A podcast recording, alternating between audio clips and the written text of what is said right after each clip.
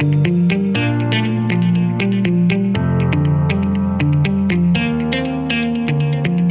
to this episode of the PA Path Podcast. I'm your host, Kevin Lohenry, and we're glad you could join us as we seek to better understand the PA profession. If we don't learn from our history, we're essentially bound to repeat it. Remember that quote. Today we talk to Paul Lombardo, Distinguished Fellow of the American Academy of Physician Assistants, a very well known leader and just one of the most generous people on the planet, about his history in the profession and about his concerns for the future of the profession. He has a very impressive background, and the entire podcast could be taken up talking about his background, but we want to talk to Paul and get to know his thoughts. So I'm going to post his bio on our website with a link to a story about him from the American Academy of Physician Assistants. But I will share a few brief things, which first and foremost, Paul is known as a leadership guru. He's the first and only PA to have served as the president and chair of the American Academy of PAs, the Physician Assistant Education Association, the National Commission on Certification of PAs, the PA Foundation, and his state PA chapter, the New York Society of Physician Assistants. He's also served as treasurer of the ARCPA, which is the accrediting body for PAs, and is a founding member of the PA History Society and PA Foundation Legacy Circle. Finally, Paul recently received the Eugene A. Stead Junior Lifetime Achievement Award, which honors a lifetime of achievement that has had a broad and significant impact on the PA profession. It is the American Academy of PA's most prestigious award, and he is truly well deserving of this significant honor. Please join me in welcoming Paul Lombardo. Well, good morning, and thank you so much, Paul, for joining me today. And really excited to hear from your extensive experience as a PA. And the first question I think we'd love to, to share is if you could tell us about your path to becoming a PA. You became a PA, as I recall, in 1973. So tell us, tell us kind of, you know, back then, what was the environment like that led you down this path? Well, thank you very much for inviting me, Kevin. Actually, uh, at the time that I began the PA program, which was in 1971, I was in the inaugural class for Stony Brook. And I had always had an interest in medicine, was a person that didn't have a high enough GPA to get accepted into medical school, was looking at alternatives when a friend of mine who was a cytologist saw this article in the New York Times basically saying that Stony Brook, in collaboration with Long Island Jewish Hospital, which was a big hospital system at the time on Long Island, was collaboratively going to open a new career program called Physician Assistant. And the historical underpinnings of their interest were that there was a guy whose name was Bruner, and he basically was the inventor of the steel cold rolling process, which gets you things like Venetian blinds. And anytime you see, you know, steel being rolled thin like that. And he was treated by a PA at LIJ. And he was so impressed with the treatment that he received. And this is, is about 1970 that he agreed to put up the initial funding for the program. And he offered it to LIJ but LIJ did not have an academic presence. And so they came to Stony Brook and collaboratively they did this program. And interestingly, both of us applied. I got in, he didn't, which was kind of an interesting thing. And we were fully funded by a scholarship that he provided. In fact, the first two classes at Stony Brook were fully funded for tuition and expenses. So that's how I got in touch. Like most people, I really didn't know what a PA was, and I was learning as I moved along. And so, as you think back to when you first became a PA, and and now after all these years of being in leadership, uh, being in education, what are the key things that you see have changed as a profession? When you're talking about clinical practice, the primary thing has changed is that PAs have gone from initially conceptualized as data gatherers and managers of minor illness to uh, medical practitioners who are now handling the full range of patient problems. And, you know, I think that's a huge expansion in role and one that PAs have earned. I think the educational system has certainly changed in order to adjust to that because the level of acumen that you require to manage patients is a little different from just the data gathering part of it. I think that certainly another thing that's changed is knowledge of and acceptance of the PA as a medical care provider. Although we're not certainly where we were, you know, when the first graduates came out and when I came out of Stony Brook, you know, half your life was spent with defining for people what a physician assistant was and trying to differentiate yourself, differentiate your title from medical assistant, patient advocate, uh, public accountant. Okay, there were just a zillion things that people confuse the the PA title with. So I'd say those are three of the big changes that I have seen. There's the uh, NCCPA just released their statistical profile for 2020, and and I'm sure you're not surprised to see New York is the largest state for PAs. California is number two. And, and I'm often reminded by one of our alums that uh, he was the first PA to get a license in the state of California. And, and so I'm curious, you know, back in 1973, how many PAs were practicing in license when you first started? And, you know, like now you're one of the biggest states with the most PA schools in the, in the country. What was it like back then? I was number 103 when I registered as a PA. So I'd say initially there were probably anywhere from 100 to at a max 250 PAs in New York State at that time. And it was a small cadre, but it was vocal cadre. And a lot of the people that entered the program were of my generation, which was 60s and 70s. And so there was this real pioneer spirit among my classmates and the people that entered about how we were going to change the healthcare system to make it more responsive to patients uh, from the perspective of access, quality, and cost. And support physicians in terms of their role, uh, since there certainly weren't not enough of them in primary care. And in fact, there were probably not enough of them in a lot of specialties, depending on how you looked at it geographically. And so, that kind of pioneering spirit that you discussed, is that what really led you into uh, being involved as an active leader in your state at that time? I was very fortunate. I'd always been, you know, in high school and stuff like that, I'd always been politically active, you know, office of student council, those kinds of things. All right. But when I got into the program at Stony Brook, I was really fortunate to have a mentor, uh, our dean, Ed McTernan, who basically uh, was steeped in the politics of the American Society of Allied Health Education, uh, or something like that. ASAP, I think it was called, Society of Allied Health Professions. That was it. And he encouraged students to be involved in leadership. And so he invited me to come to a meeting that was their annual meeting with several other students who were politically interested. And once I got a taste of it and saw what it was about and what could happen, uh, you know, through involvement, it's just, it took off for me. And I became active in the New York State Society of Physician Assistants, not as a student, but directly after the time I graduated. And so that's, it was sort of a, a, fortuitous combination of circumstances, personal interest coupled with a strong mentor who recognized the value of understanding the profession beyond what you did clinically, but rather what its impact on society, and particularly good, the good for society could be. And that's what sustained me. And I, remember, I, I wonder if that was part of the modeling of mentorship that you gained that you then did for others, because I, I remember clearly in Tucson at a PAEA meeting many years ago, you having a dinner where you brought in colleagues that you were offering to just give guidance to and support in their transition or journey to becoming involved in leadership.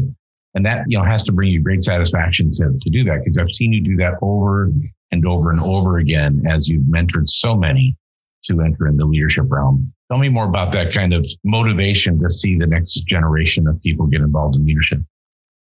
I was fortunate to have people who mentored me who recognized one very important thing about leadership, and that is that in the top five things that you have to do as jaw as a leader is to bring along your successor which a lot of people forget about. And I was fortunate to have people around me who sort of educated me both in the logistics and policy issues and also the interpersonal issues who would introduce you uh, to other people and make you feel more comfortable and a part of what was going on even though my knowledge base uh, i could i could rate as ignorant in the beginning, the more I associated with those people that had the same interests that I did, not the same beliefs, but the same interests, the more I learned. And so I've always thought of mentorship as a as absolutely a key.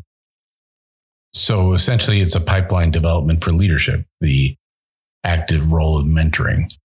So I think that leadership breeds leadership to some, some I, I like to think of myself as in fact, I just said this to somebody else the other day. I was in a conversation with another person who uh, just is leaving her board position. And she said, Oh, I don't know what I'm going to do. And I said, Let's face it, Maureen, you're a leadership junkie just like I am. You're going to find yourself doing something because you care enough about this profession that you're not going to just let all the information that you accumulated die because you're going to separate yourself. That's not you. That's not me. And we were at a dinner. I said, that's why I'm sitting at the table with you guys here, you know, because yes, it never stops. We help each other.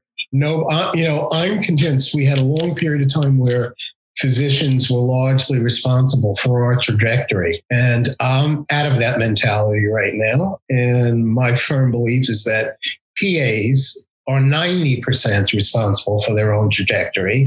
And then the other uh, stakeholders in our professions and becoming more important than that, I would say, are hospital administrators and practice administrators, less so individual physicians, because they're not really controlling the finances or the access of the, to the healthcare system anymore. It's, you know, everybody is merging and forming these larger groups. So I feel very strongly that you have to take the cudgel up for your own profession not be intimidated be don't be threatened by risks but look for opportunities and know your opponent if somebody has a counter way of thinking about something a good leader listens to that weighs it in the repertoire if he sees it as a better mousetrap or she sees it as a better mousetrap, then go with it. If not, then state your reasons why you're not going with it and let the chips fall where they may. It's not you that makes the decisions as the leader. It's you who provides guidance and direction. Paul, I, I, want to congratulate you on the tremendous honor. You, you received the most prestigious award from our profession in 2020. You were the recipient of the Eugene A. Stead Jr. Lifetime Achievement Award. And I'm just wondering if you can share a little bit about what that means to you, given everything you've given to this profession. It meant everything. I mean, it's a level of recognition that I have aspired to. I will not be disingenuous and didn't say that I've I worked in part for that, okay? Because I think it's an unbelievable accolade from your colleagues and to me, that's the most important thing. And I hope that by having been extended that award, people might look into a little bit more war about what I'm about through mechanisms like this podcast and maybe gain some insights that they didn't have before. And by the way, it was a huge reason for my involvement with the Academy will extend throughout my lifetime until I'm dead. In fact, I'm being buried with my four pins that I have, okay, from the leadership positions.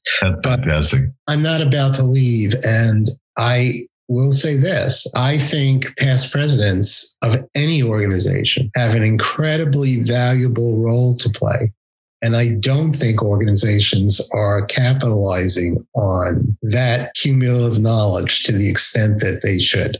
I really do not. Okay. Uh, and I think that's a mistake, basically, because if we don't learn from our history, we're essentially bound to repeat it. And I don't want to repeat some of our past history. I want to go completely forward. And I think we have the capacity to do that. One of my favorite quotes that you will use from time to time. I, I just love it. And, and I've used it recently in something. Uh, I can't remember what, but I said, you know, one of my mentors used to say, and so, so when you left Stony Brook as a graduate, you ultimately ended back at Stony Brook as a as an instructor and then a, de- a department chair at one point um, for many many years. So I, I'd love to hear some of your thoughts about kind of those classic coaching tips that you give prospective applicants and how to strengthen their application to become a a really strong candidate for the programs you've been affiliated with. Well, let me say this to you first because you make an interesting observation. And the fact is that I was one of three people in my class who had a baccalaureate degree.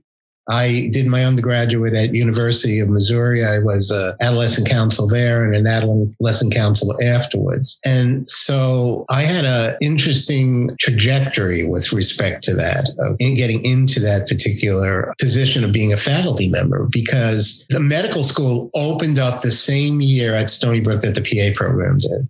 I was offered a spot in the medical school. Two of us were because two of the students or several of the students dropped out. One of my colleagues took the spot. I didn't. I was more interested in the pioneer aspect of it, to be honest with you, and the length of time I had to commit to it. So, being one of the people, few people with a baccalaureate degree, I was called on along with another of my colleagues, which was Walter Stein, to join the faculty, basically, because they were a baccalaureate program. Well, that was that was the year that they started to switch from a certificate to a baccalaureate program. So, you know, the rule in academia is you sort of have to have the same degree or higher in order to instruct in a program. So they were trying to get people with baccalaureate degrees. Uh, there wasn't a position in the program to begin with, and they put me on as what they called assistant interdisciplinary coordinator, which I worked on for about eight months and gave me a real a real appreciation of what the roles of other healthcare professionals were in caring for the program.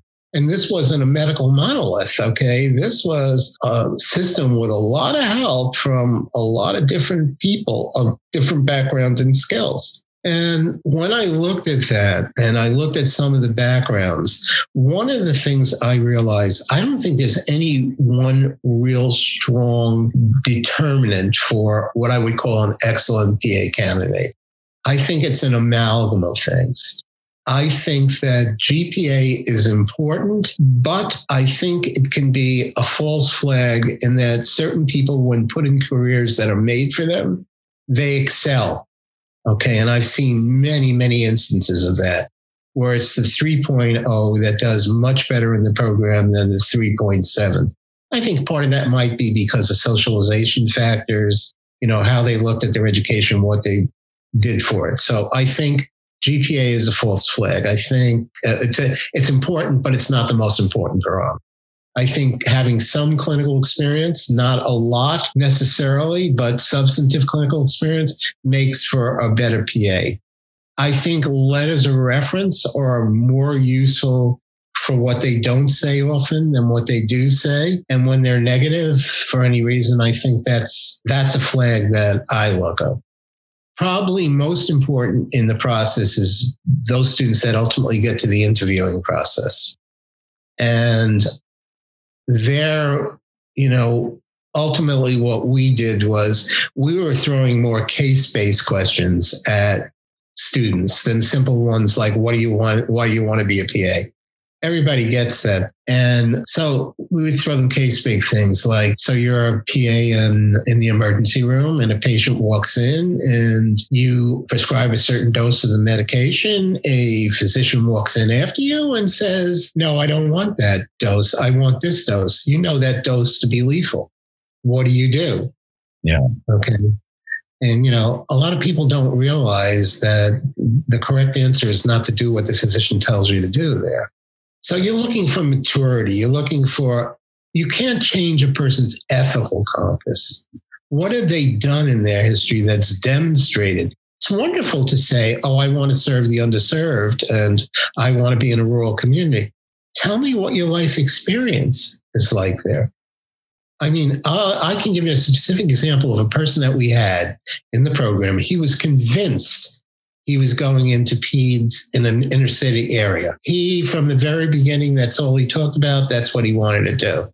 We sent him on a preceptorship in an inner city area. Guess what? It wasn't what he really wanted to do because sure. so much of it was about basic health. Things like simple public health measures and, you know, hand washing, toothbrushing, reiterating things about vaccinations and things like that. He found it very repetitive. And that's exactly what it was. And ultimately, he didn't go into that. But my feeling was better he should learn about that in the program than go out and absolutely you know find himself in a role that he either enjoyed or I would say was suited for. I, was absolutely convinced I was going to go into orthopedics until I did an orthopedic rotation.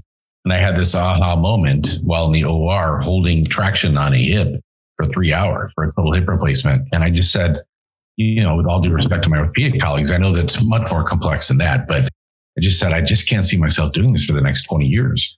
I was so set on this like long term mm-hmm. thing. But yeah, I, I, I, agree. I think PA school is a great place for them to test things out and make sure they, they have a better sense of what they want to do. I, I think that would be a fascinating first person article to talk about what epiphany had did you have for people that have changed or went into practice? What epiphany did you have during the time you were in a PA program? that caused you to select the specialty and what has been right about that decision for you and what has been wrong. Kevin, I got to believe the majority of PAs are like you and I. Okay. I was not particularly, I didn't think I was going to be particularly fond of OBGYN. I loved it. Why? Because it was very circumscribed. You could literally learn all the things that you needed to know that were important. Whereas when you were looking at something like general internal medicine or family medicine, and especially family medicine that people rate down, uh, there's nothing more challenging than going to the door and picking up the chart, not knowing what's there, and you got to figure out, and you're bouncing like that all day. I think that's much more challenging in some ways that specialties like than specialties like, for instance, rheumatology where you're repeating the same things on a certain number of patients and it's almost algorithmic in some ways. Yeah. That's that's a you know a, a, little hyperbole but for for a lot of things it is. So uh, you know i have a little bit different view on when it comes to what's complex and how you make choices about things like that what do you actually want to do you know, and, and, for me, I, I liked the complexity of general internal medicine just from the perspective of reading a mystery novel with almost every patient. So I enjoyed the kind of discovery of trying to figure things out. But that goes to show why it's so important we have a diversity of perspectives entering the profession because we need PAs across all specialties. So absolutely. Absolutely. Well, I, so in in you know working with you over the years and you know you've led all the major organizations of our profession in one way or another. And you've been part of a a number of consequential decisions that have moved the profession in a different direction in some facet. And i'm sure you have lots of stories related to all the backdoor politics of those decisions but which of the all the major decisions you were involved with is maybe the one that you'd consider the most consequential for you Oh, I would say absolutely without reservation. The single most consequential one was being the person that basically initiated the move of APAP from out from under the umbrella of the AAPA. By far the most challenging, by far the most risky for me personally, uh, in terms of my political career. I had the executive vice president and the president of the academy at the time tell me I was a traitor, tell me that, and I'm not paraphrasing here, I'm directly quoting, and being told that at that time there were 80 programs. Did I honestly believe that 80 chiefs were going to subsume their authority to a CFO and a board? And I said, I absolutely do. Mm-hmm. And and if I didn't, I wouldn't been in this business. And the most challenging piece of that was sitting across the table from Timi Agar Barwick and I think it was George Haddad who was going to run the CASPA services, which is critical. And this isn't known to most people, but he asked us specifically, our board meeting was occurring after the time that we were speaking with him about developing a contract. And he asked me specifically, can you guarantee me that your board is going to enter into this contract to develop CASPA? And Timi looked at me and I said, yes. And I really said yes as president. Mm-hmm. And fortunately, when we then reconvened, that was affirmed by the board. And I'm telling you that there were on that steering group, we had worked two days on bringing at, at, least half of that group into a place where they could consider separating from the academy. And it was very hard work done by successive approximations with people. And I had formed the committee deliberately with at least three of the eight people on there, actually four, were naysayers. They actually wanted us to become, there was one person on there suggested that we become formally just a wing of the academy, like the foundation was, instead of a separate organization. But we managed to do that and get through that. And I give my very good friend Patrick Knott credit for following up with that way in uh, in a manner that really proved that the decision was correct. And look at where APAP PAEA is today, and think about where it might have been had that situation not changed. And what was the biggest leadership lesson for you personally from that experience? That without risk, there is no gain you know, I believe in calculated risk. One thing I'm very good at is riding the crest of a wave.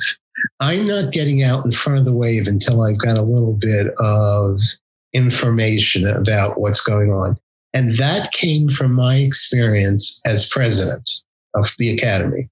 When in 1988, as part of the as chair of the leadership committee for the academy. And i believe i was still on the board at that time. I proposed that we have an international symposium on the pa profession to help developing programs overseas or whatever to get a footing and sort of adopt more of the american model.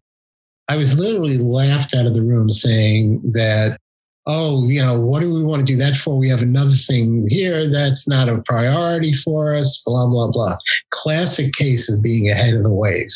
Not five years later, the Academy has a person that's developing in their infrastructure with international affairs. And look at where we are today with respect to expansion of the PA profession. I often think if we had capitalized on that opportunity at the time, and by the way, Don Pedersen also was intimately involved in promoting that concept that we might have been into a slightly different place. Not that we're in a bad place right now, but maybe you would have been a little bit ahead. So I learned from that. Put your finger in the water first and test the. It may be a great idea, but if you can't get people, particularly leadership, and in this case staff, to buy into it, you probably want to let it sit for a while and then come back to it. Let it simmer. Yeah. A couple final questions. One is if you could look into a crystal ball, what does the profession look like five to 10 years from now? Oh, I love those questions. Can I ask, answer 20 years from now since I probably won't be around and I'm not accountable for anything I say? I sure, I sure hope not, but yeah, of course. I think I I think profession's got a very uh, bright future.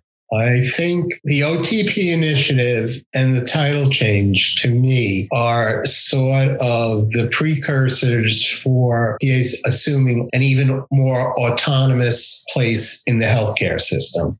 Frankly, I really like the idea of PAs and physicians and others working together. I think that's the optimal way to go.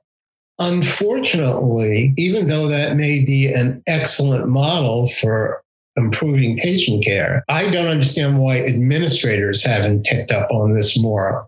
Hospital administrators too, because we heard a lot in testimony, particularly from our PA colleagues out in California, about how that was an obstruction. That that name, for instance, uh, in the pantheon of names puts you at a lower position in the pecking order. And by the way, that same thing is true in England and India. where assistance has a totally different connotation in terms of their tiering of health professionals than it does here.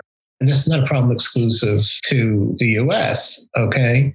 And I think they're going to catch up, and I think they're going to catch up because I just look at the pairing before we talked.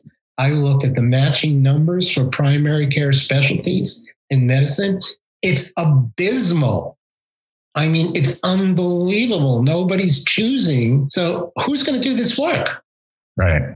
I mean, NPs have, you know, stepped in there too, and PAs have stepped in there, but medicine isn't going to solve this problem, not unless states start saying we're only prime GME for, for people that are going into medically underserved areas or in medically underserved professions, or they alter the system with some of the financial incentive because I don't see they've been talking about changing this for how long now? Okay. Yeah. Decades to my recollection. And nothing's happened. They're not moving the needle. And they don't want you to see stuff like that uh, because those are the things that really make a difference to the majority of the populations that cannot access healthcare. Yeah, I mean, this is where you see innovation in society all the time, is where there are gaps that are not being filled by the government or big corporations, and other people with an innovative mindset say, "Well, we can meet that need," and and they do so, and often do it more efficiently and more cost effectively, and so that might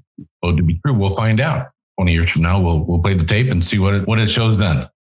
I just want to thank you personally for being such a, a strong mentor over the years for me. I think I am very fortunate to have uh, worked with you all these years and have learned so much from you, as so many have. And I know that you are kind of in a, an adjustment period with your retirement now, but uh, you you know you have so much to offer. You you always will, and we really do appreciate you taking the time to share your thoughts with our audience. It's truly been my pleasure, Kevin. Thank you. Thank you very much. I want to thank our distinguished guest, Mr. Paul Lombardo, for sharing his insights about the profession and his reflections about the history and future challenges of healthcare, including the role of PAs in helping to solve the needs of society. Tune in next week as we meet with one of our partners in this venture, Ms. Stephanie Vandermeulen, Department Chair for the Department of Health Professions and Program Director for the PA program at the Creighton University School of Medicine in Omaha, Nebraska. Steph and I will most likely delve into our shared vision for this podcast, highlight some of her incredible contributions to the profession as a national and state leader, and share her vision for her program. Until next time, I wish you success with whatever path you are walking in life, and thank you for joining us. Purpose of this podcast is to provide news and information on the PA profession and is for informational purposes only. The views and opinions expressed in this podcast are those of the speakers and guests and do not necessarily reflect the official position or policy of the University of Southern California.